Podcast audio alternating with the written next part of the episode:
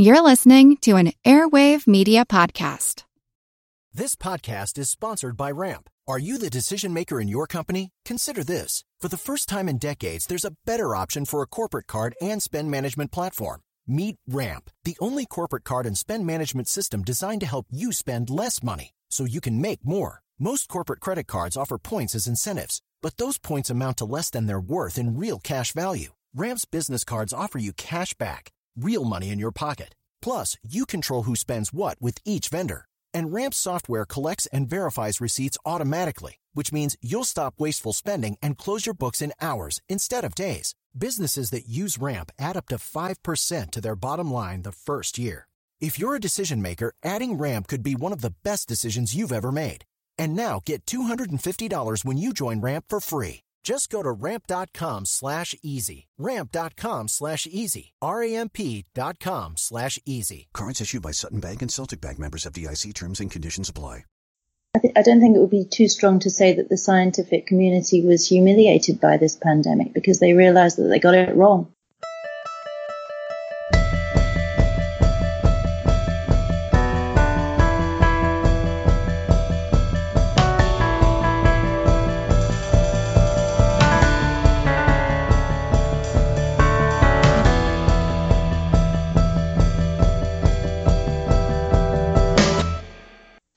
Morning of March 1918, a mess cook at Camp Funston in Kansas, Albert Gitchell, reported to the infirmary with a sore throat. By lunchtime, the infirmary was dealing with more than a hundred similar cases, and in the weeks that followed, so many reported sick that the camp's chief medical officer requisitioned a hangar to accommodate them all. We're going to have a conversation today about a dreadful disease, but it's more than just the story of that disease that we're going to discuss with Laura Spinney, the author of Pale Rider, the Spanish flu of 1918, and how it changed the world. We're going to talk about a bit about politics and science as well. So I'm very excited. Laura Spinney is a science journalist and a literary novelist. She has published two novels in English, and her writing on science has appeared in National Geographic, Nature, The Economist, The Telegraph, among others. She is the author of The Pale Rider, The Spanish Flu of 1918 and How It Changed the World. And she joins me on the podcast. Laura, thanks for coming on My History Can Beat Up Your Politics.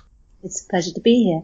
In 1918, the world was greeted with a unkind, invisible visitor, uh, an incredibly strong virus that we now commonly refer to as the Spanish flu.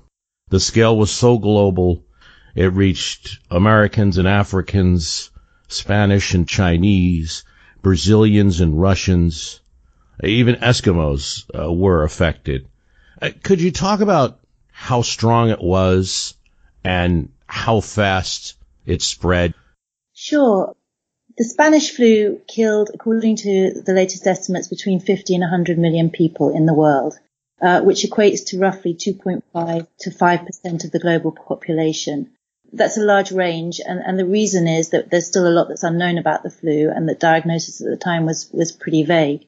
But it gives you a fairly good idea of how uh, dangerous it was. And to set those numbers in context, the previous flu fan- pandemic, which was the Russian flu of the 1890s, killed around 1 million people. Mm-hmm. Um, and the most lethal pandemic that we had in the 20th century post the Spanish flu uh, was the Hong Kong flu, the so-called Hong Kong flu of 1968, which is thought to have killed around 4 million people.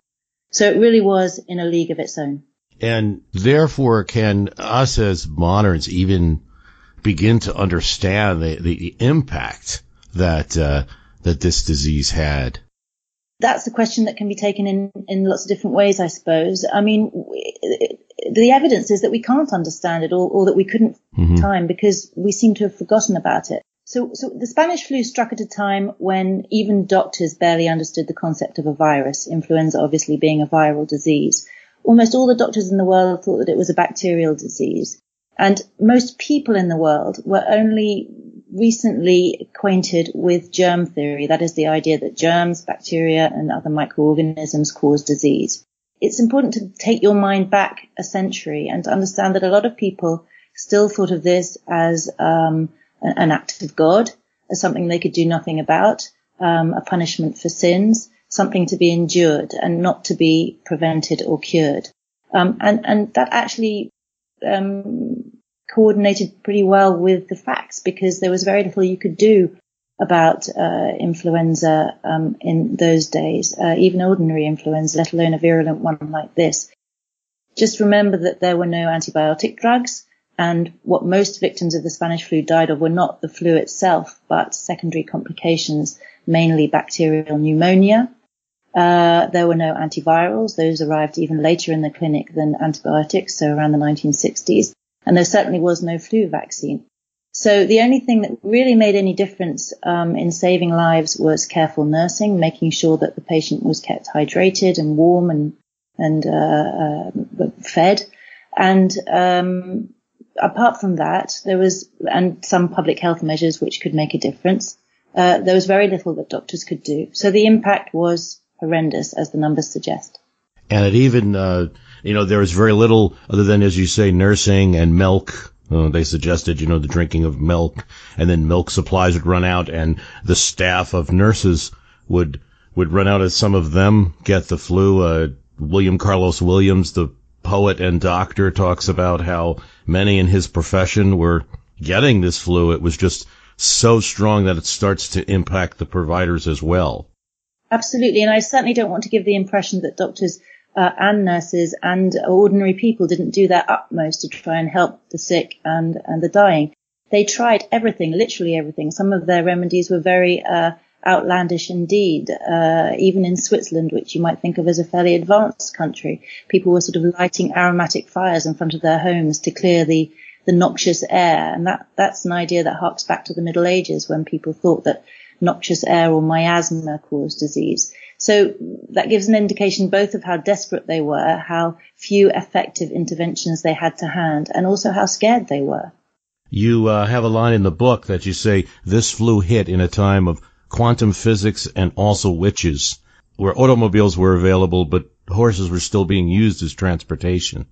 Quite a world for such an advanced disease to hit. Yes, exactly. And I mean, you could always describe the planet as um, sort of torn between uh, pre-modern and modern ages, depending on your definition of modern. But it was a, a real turning point between um, a sort of more mystical age, pre-Darwinian age, uh, and a more scientific uh, post-Darwinian age. I mean, Darwin was writing about his revolutionary ideas uh, more than half a century earlier, but obviously uh, such ideas take a long time to trickle down to the ordinary man or woman. And uh, let's get this Spanish thing out of the way. Uh, it's uh, called the Spanish flu, but uh, you know that's just one of these things that that seems to be so common. You know, uh, there people will say that the Dutch treat and things like this. We're always naming things after someone who is not us. is that is that what happened? It's not really Spain, where as you gathered, it's a, it's a, it's a misnomer um, we, we always like to blame the other person. And uh, as I've already said, people really didn't know where this disease came from. They had to blame someone. Um, the reason it was blamed on the poor old Spanish, uh, who really had nothing to do with its origins, were, was that um, was politics. Really, Spain was neutral in the war, um, and so unlike the hostile nations, it didn't censor its press. Um, and it wrote about the flu when it experienced its first cases. It reported on those cases, and among them was um, the King of Spain, whose case was obviously very visible. So uh, that story appeared in the newspapers. People read about it in Spain and abroad, and it seemed to the rest of the world that the flu was sort of rippling out from Madrid, and that's how it caught that name. Um, when in fact it had been in the States, uh, certainly, and probably in Britain and France uh, much earlier. And um, in in our memory, to the extent there is any knowledge of the Spanish flu, it's taught often as an adjunct uh, to World War One. It's still somewhat tempting for uh, folks like myself, you know, man of peace, and and I'd like to give World War One one more impact to, to to urge the caution of war because things like this can happen. Uh, but uh, you do cast some doubt on that, whether the uh, perhaps um, the war was the factor that caused the influenza or or whether it was something that just would have happened in any case? Well, well, let's say that we haven't quite worked out the entire mechanisms of why the Spanish flu erupted when it did, or why it was so virulent, so much more virulent than any other flu pandemic in the history of humanity. Um, but it does look as if um, the war had something to do with it in this sense. Um, new strains of flu virus occasionally spill over from other animal species into the human species and cause a pandemic. Uh, we have had flu, flu pandemics outside of wartime. But the current thinking is that it was the sort of synergy of that event um, and the First World War that created such a lethal pandemic in 1918. And certainly there was something very anomalous about it. 50 to 100 million dead compared to 1 million dead in the pandemic that happened uh, 20 years earlier, though the global population hadn't increased very much more, uh, is something that needs to be explained. Um, the thinking at the moment is that um, the flu emerged into a world that was in a very un, uh, exceptional state. That is, it was at war. Large amounts of people were experiencing famine. Large, amount, large amounts of people were um, displaced and on the move. Um, and in the trenches of um, the Western Front in Europe, uh, lots of young men um, in a fairly lamentable physical state were packed together, their lungs compromised by gas, uh, by mustard gas and other things. Um, and they made very easy targets for a novel respiratory disease. And they also provided um, an unusual situation for that virus because it's often said that the best strategy in evolutionary terms for a virus is to moderate its virulence so that its hosts stay alive for long enough to travel and spread it further. Hmm. But in this case, that wasn't possible because uh, if you think of it reaching the trenches of the Western Front, those men were packed together into trenches. They weren't very mobile at all. Uh, uh, they were dying of other things before they could die of flu, mainly flying bullets.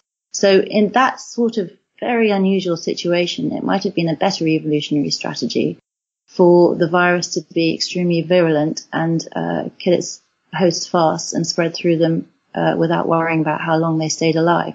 When I say worry, I obviously don't mean that this virus has a strategy in the conscious sense, mm. um, but that's the best way that it will survive and go on to reproduce, which is um, what you might call a, an evolutionary strategy. Um, so that might be one explanation for why it was so virulent um, and why uh, the Western Front may have contributed to the sort of ratcheting up of that virulence and then to the spread of a very virulent strain once um, the armistice was signed and those men were demobilized and the survivors went back to the four corners of the earth where they were uh, welcomed at, at homecoming parties by joyous crowds of civilians. And it's uh, interesting what you, you, you say that, that the, uh, the, a virus has no conscience, a virus has no thought, it doesn't have any politics, it doesn't plan anything, but everything around it, uh, that, and the steps that we take, you know, do contain the political consequences. The, the virus, in a sense, might render things visible. One of them is uh, an additional impact of war, more deaths than the World War One itself, and uh, almost approaching, a, you know, just just a matter of the estimates not being clear, the the deaths of of World War Two. I think that's a very important point. When we think about the danger of future pandemics, uh, we tend to focus on the virus itself. Where will it come from? How will we contain it? And that sort of thing. We very rarely, or, or we're less likely to look at the role of the interaction with the host. What kind of a world will it merge into?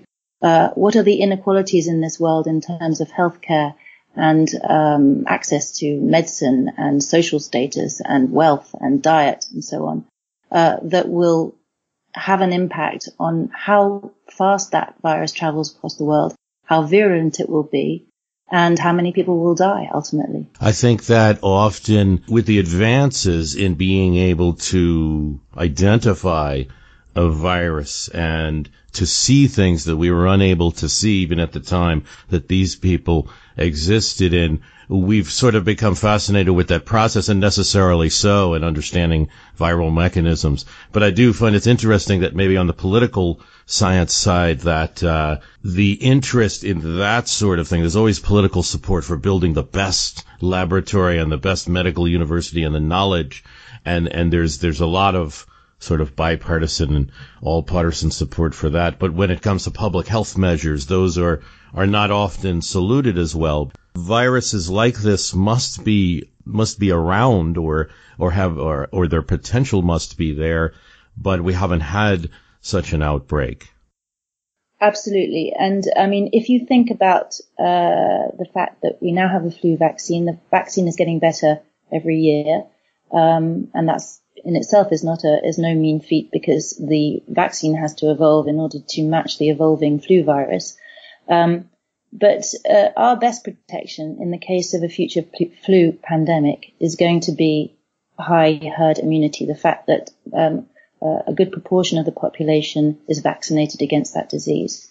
And that involves two elements. The first is having a, an effective flu vaccine, and the second is making sure that enough people are, uh, receive it. Uh, and people won't, um, you know, uh, first of all, we have to make sure that enough people have access to the vaccine, but we also have to ensure that those people are informed about what it can do for them, that it's not dangerous, uh, or that the risks out, uh, the benefits outweigh the risks and they have to be um, they have to trust the people who are telling them this. Um, so there's a there's a, an issue of medical education, of public education, which is almost as important as the as the and rest. you would be a proponent. Go and get the flu vaccine. This is the story of the one. As a maintenance engineer, he hears things differently. To the untrained ear, everything on his shop floor might sound fine, but he can hear gears grinding or a belt slipping. So he steps in to fix the problem at hand before it gets out of hand. And he knows Grainger's got the right product he needs to get the job done, which is music to his ears. Call, clickgrainger.com, or just stop by. Grainger, for the ones who get it done. I absolutely would. And not just for yourself and your family, but for, for society at large. It's very important to understand a flu pandemic as not just a biological phenomenon, but a social one, as I hope my book shows. I want to talk a bit about the, the, the go back to a bit about to 1918 and how just how far it spread. I mean, we talked about that even some communities like uh, the Aleutian Islands, the Eskimos, that there there were there were thoughts that oh well they they won't be hit by this. The Chinese, you know, though they're they're so far away from the Western Front, say I believe uh, Australia tries a uh, quarantine policy and maybe has some minimal success. Uh, some towns in Spain to try quarantines and, and are as successful as they're able to accomplish it. Um, yeah, I wish you would talk a bit about how far around the globe uh, this virus spread. So, so it's funny because um, uh, if, if you look at the photos related to the pandemic that circulate on the web and in the press, um, you know, a- anyone would think that it only affected uh, uh, America or, and Europe, um, and even more narrowly, one sort of military camp in the Midwest. Uh, unfortunately, that we don't have many uh, photographs from that time relevant to the pandemic. But the fact is that it infected the entire globe, uh, with very few exceptions. Um, I think St. Helena at the Atlantic was one of them. There's an island in the Amazon. Uh, almost nowhere escaped. Um, Australia was an interesting case because seeing the second wave, that of the autumn, the north northern hemisphere autumn of 1918 wave uh, approach across time and space, um, the, this this wave being the most lethal of the three, um, they put in place a maritime quarantine. So all the ships arriving at Australian ports were were quarantined before their personnel crew were allowed to land, and that kept that autumn wave out of Australia, which was an amazing accomplishment, really. Unfortunately, the Australians lifted the quarantine uh, after the, north, the autumn wave had passed, um, and so the third wave of the pandemic, um, which arrived in the following January, January 1919, we're talking about, did get into Australia. It was not as virulent as the autumn wave, um, but it still claimed uh, around 12,000 Australian lives. It was global and almost nowhere escaped. And in fact, the more isolated regions um, were, were, almost always the most vulnerable, uh, probably because of lack of historical exposure to the flu, and so their immune systems, the immune systems of people in those places, weren't primed. But often in those places, there was also poorer access to healthcare, uh, more poverty, social exclusion, And those sorts of problems just exacerbated the ones caused by isolation. And you, you gave the example of Eskimos, um, Alaska, which was at the time uh, a U.S. territory, not a full state, was quite badly mm-hmm. affected. Um, the worst affected region was Bristol Bay, which lost a staggering 40% of its population. So although the, the, the United States as a whole uh, got off relatively lightly, um, there were parts of it that were very badly affected indeed. And a reminder to my listeners that I'm speaking with Laura Spinney, the author of Pale Rider, the Spanish flu of 1918 and how it changed the world two of the revelations of the book. One that you, you get beyond what's available through the evidence of photography and talk about the the world uh, and how how far this uh, disease reached. And secondly, talk about the, the number of waves. Um, it wasn't just one and then, oh, good, we dodged it. It's over. The, this thing sort of came yeah, back. It took the world by surprise. So uh, in terms of timings, I'll talk about the northern hemisphere because obviously the seasons work differently uh, below the equator. But in the northern hemisphere, the uh, Spanish flu first emerged uh, in the spring of um, 1918. Um, that first wave was relatively mild, um, not much to distinguish it from uh, a seasonal flu. It receded in the early summer of 1918, um, and uh, most of that summer was flu-free. Uh, but when it came back in the last days of August, early September, it was uh, almost unrecognizable. It seemed to people to be a completely other disease. There, there, were, there were even comparisons with the Black Death. Mm-hmm. It was very much more lethal.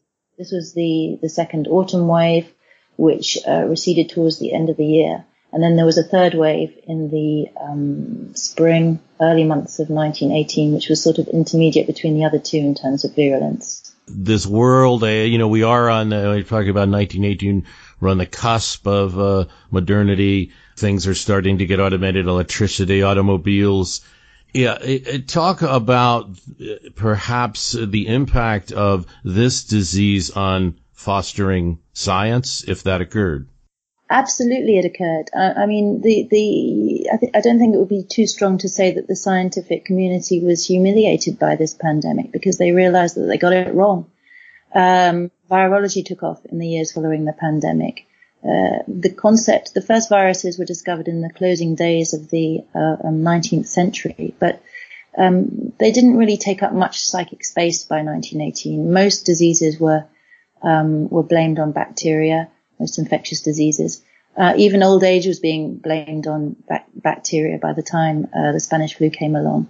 Um, when they saw that their vaccines, which were um, antibacterial, were almost completely ineffective, um, doctors went to work, went back to the drawing board, if you like. Um, and e- even in the in the in the midst of the pandemic, they were making experiments to see if perhaps they'd been wrong about a bacterial cause and trying to find if there was something else, something smaller, because viruses are in general smaller than bacteria, that might have been the true cause. Um, it wasn't until the 1930s that they definitively proved that, um, demonstrated that flu was caused by a virus. But uh, it was definitely the Spanish flu that stimulated that. And in fact, Jonas Salk, who famously uh, developed the polio vaccine, he became interested in viruses in, in those post Spanish flu years when all the virologists of his generation in his home city, New York, were trying to solve the mystery of the Spanish flu.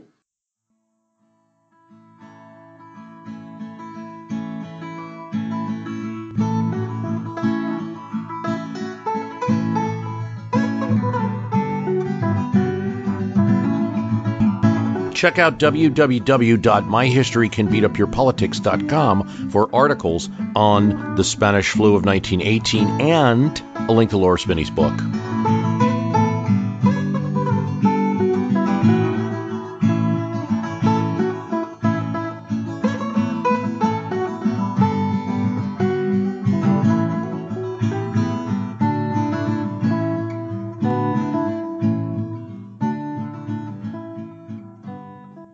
It's uh, interesting us in, in plagues and viruses of past. I'm thinking of something we talked about on, on this program in the past is the Philadelphia yellow fever of 1793 because it coincided with the beginnings of the early American Republic and almost devastated members of that government.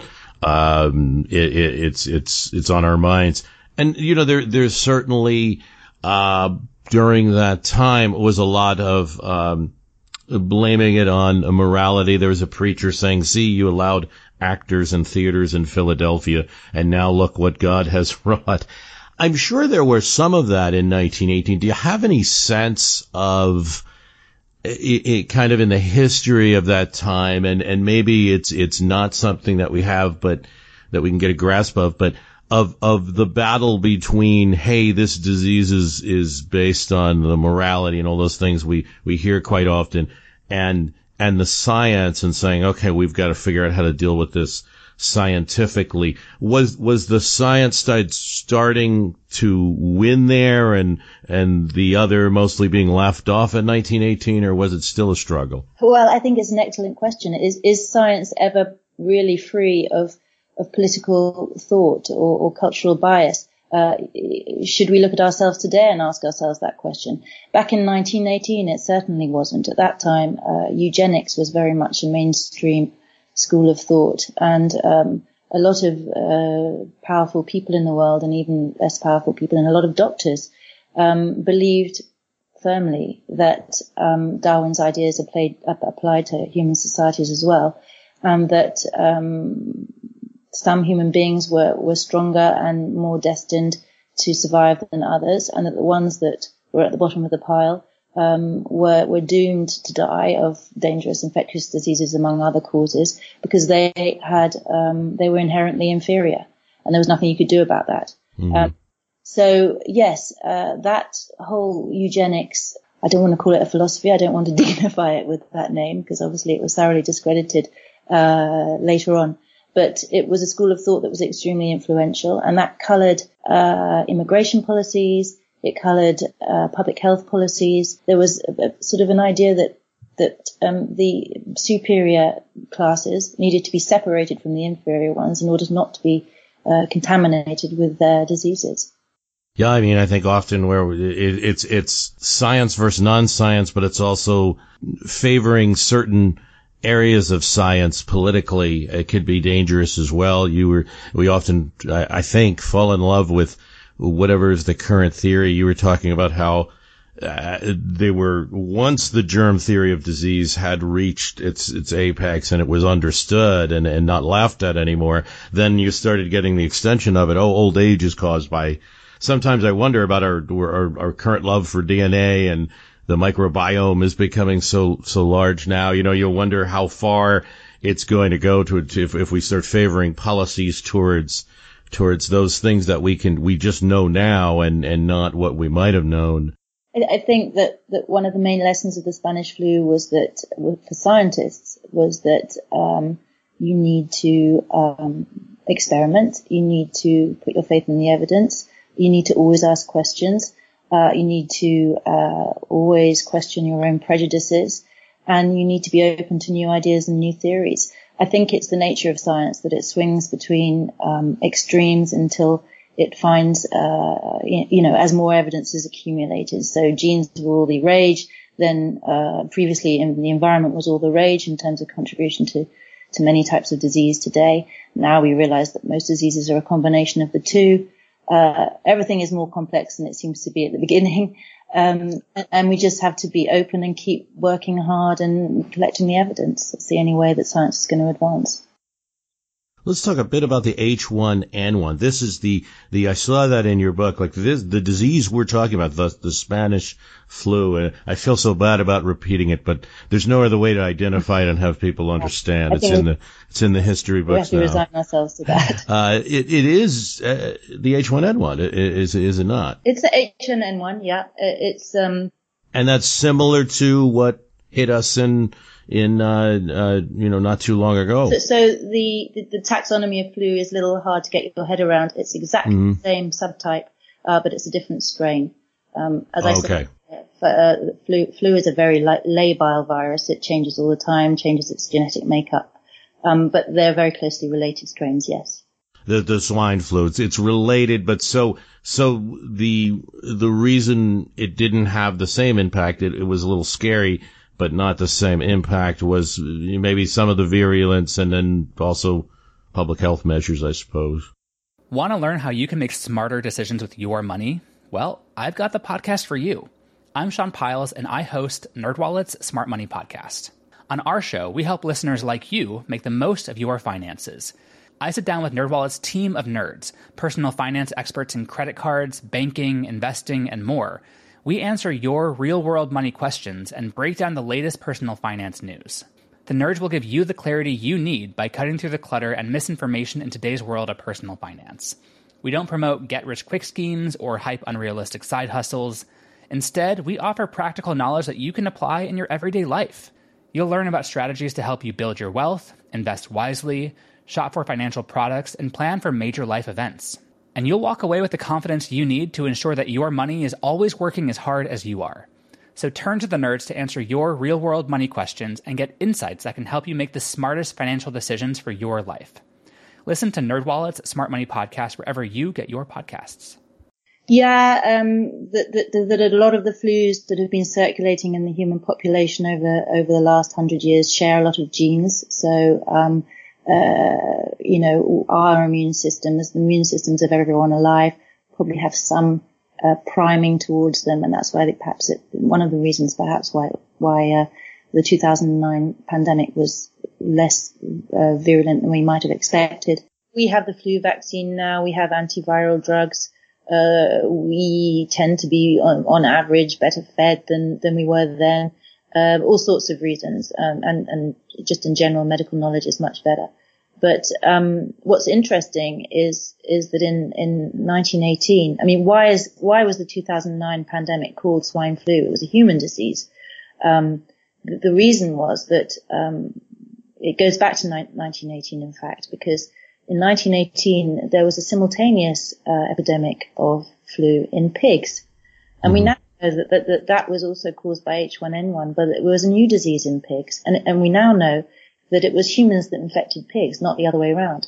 That virus then circulated in pig populations in the world uh, through the 20th century, and in 2009 it re-emerged in a slightly modified form in humans. So it may have come from pigs, but in fact it was originally a human disease how arrogant we are as uh, humans. You know, we here we are blaming the pigs, and it is us that uh, infected them. We owe them an apology of sorts. You know. We owe pigs an apology. We definitely do, and I think we have a tendency to think of ourselves as sort of, um, you know, uh, surrounded by a dangerous natural world, and, and not to think of ourselves as part of that world. We very much are part of that bigger flu ecosystem. Besides the flu vaccine, um, what what fights flu today? What are what are steps that uh, and and policies that you could think of that a good good government, either local or federal, does? Well, I think I think it starts now. That is, with no pandemic on the horizon, although we don't usually get much warning. Um, with education mm. uh, and with uh, inoculation. Um, people have to understand that the flu vaccine is the best protection we have in the face of a future pandemic and not to wait until that pandemic explodes because um, uh, although the strain may be different from the one uh, of vaccines that are available now, there's likely to be some overlap and uh, everything is priming your um, immune system against flu. It's better than nothing. Um, and the more people who are vaccinated, should a pandemic arise, the fewer people will die globally. Um, so it starts with education. It starts with inoculation. Uh, we we have much more in our sort of tool cabinet, if you like, for uh, after the fact. For if for once the pandemic does explode, we've got antiviral drugs, we've got antibiotic drugs, um, and, and apart from that, and again, good nursing, um, a lot of the things that were effective when they were implemented properly in 1918 are also things that are going to help um, today or tomorrow in the next pandemic. So uh, public health measures that are collectively known as social distancing, basically they just keep people apart so that um, so that the virus can't spread. Uh, you could think of the flu vaccine as a social distancing measure because what it does is it protects one person so that person can't carry the, the virus to the next. Um, but it also covers things like um, the banning of mass gatherings, the wearing of protective masks, um, isolation, quarantine, advice to stay in your home, uh, and and to you know um, not go out if you can possibly avoid it until the danger has passed. Those uh, government imposed measures sometimes people chafe at, but you know it's necessary to have some kind of uh, uh, controlling authority to get on that early. I know that there are examples in your book of operas, uh, carnivals, uh, the carnival in Brazil, uh, just these events that occurred along the time of the flu and were were were, were you know not good timing. The yeah, I, mean, just to go back to your, to your previous point, people do chafe at these measures. People, especially today, much more than in 1918, don't like the state and authorities intervening in their lives and telling them what to do, um, uh, and, and, that's perfectly reasonable. But um, obviously, these measures are for our collective good. Uh, the authorities do also know that we don't like to be ordered to do things. And they know that it's much better if we do it voluntarily. That's been proven again and again. So uh, once again, that's why it's important that people are educated, people understand why these measures are imposed, and that it's for everybody's benefit. The Rio Carnival is a fascinating example of how people reacted to the Spanish flu because um, it was held in uh, well around Mardi Gras, of course, in February 1919. Um, and uh, the, the epidemic was all but all but over in Rio de Janeiro by then. But death was a very recent memory, and people were just sort of realizing how lucky they were to be alive. It was the biggest carnival on record until that date, um, and uh, the people who attended it essentially went crazy from the uh, from the from the eyewitness testimonies that they, that we have um, it um, turned into a sort of orgy of joy and the fact that I'm still alive. Um, people were celebrating. The party went on for days. Uh, they couldn't believe that they'd come through this um, this terrible event, and uh, there was a sort of darker side to it too, in the sense that it looks like um, there were a lot of um, rapes in the context of that carnival and nine months later, a generation of children were born who are known as the sons of flu. My guest has been Laura Spinney, a science journalist and literary novelist, and the author of The Pale Rider, Spanish Flu of 1918 and How It Changed the World. Uh, Laura, thanks very much for coming on the program. It's my pleasure.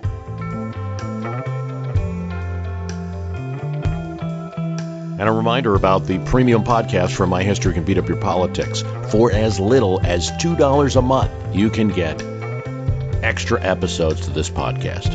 www.myhistorycanbeatupyourpoliticspremium.com.